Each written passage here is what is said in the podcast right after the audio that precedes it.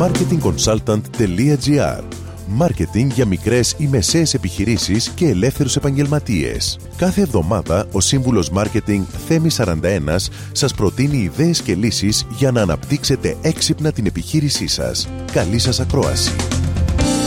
Γεια σας. Storytelling στον online κόσμο. Θα έχετε παρατηρήσει ότι οι μεγαλύτερες εταιρείες πλέον δεν διαφημίζουν απλά τα προϊόντα τους, αλλά τα περιτυλίγουν με πολύ όμορφες ιστορίες. Για παράδειγμα, μια μεγάλη εταιρεία αθλητικών ρούχων θα παρουσιάσει ένα διαφημιστικό βίντεο με κάποιον διάσημο αθλητή, ίσως στην καθημερινότητά του.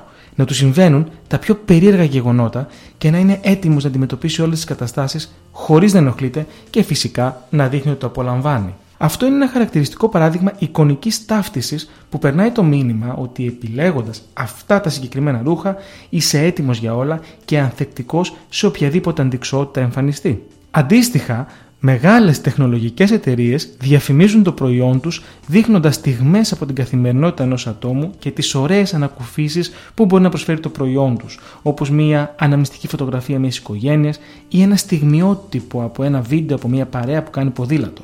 Έτσι και εδώ πετυχαίνουμε ταύτιση με τον άμεσα ενδιαφερόμενο, αλλά βέβαια προσφέρει και στιγμές εμπειρίας που ζεις καθημερινά. Όλα τα προϊόντα θέλουν την ιστορία τους, πράγμα που μπορείτε να εφαρμόσετε και στη δική σας επιχείρηση και στα δικά σας προϊόντα, αρκεί να προσέξετε τον τρόπο με τον οποίο θέλετε να ταυτίσετε τους αγοραστές σας, το κοινό σας, με το προϊόν ή την υπηρεσία σας. Αυτό είναι το storytelling. Καλώς ήρθατε στον χώρο και στον κόσμο του storytelling. Με αυτό σας δίνω ραντεβού την επόμενη εβδομάδα με νέες ιδέες και προτάσεις marketing για την επιχείρησή σας. Καλή εβδομάδα.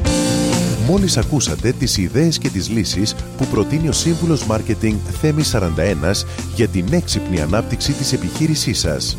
Ραντεβού με νέες προτάσεις την άλλη εβδομάδα. marketingconsultant.gr Μάρκετινγκ για μικρές ή μεσαίες επιχειρήσεις και ελεύθερους επαγγελματίες.